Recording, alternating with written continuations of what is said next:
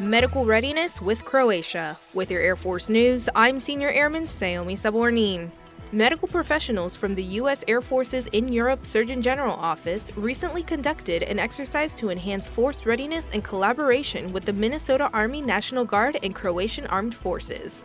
The exercise is designed to grow partnerships with other nations, strengthen security cooperation, and boost partner capacity through health related activities and exchanges. The combined training focused on NATO standard agreements of patient holding and specified diagnostics to enable interoperability between radiology, laboratory, and biomedical technicians across the alliance.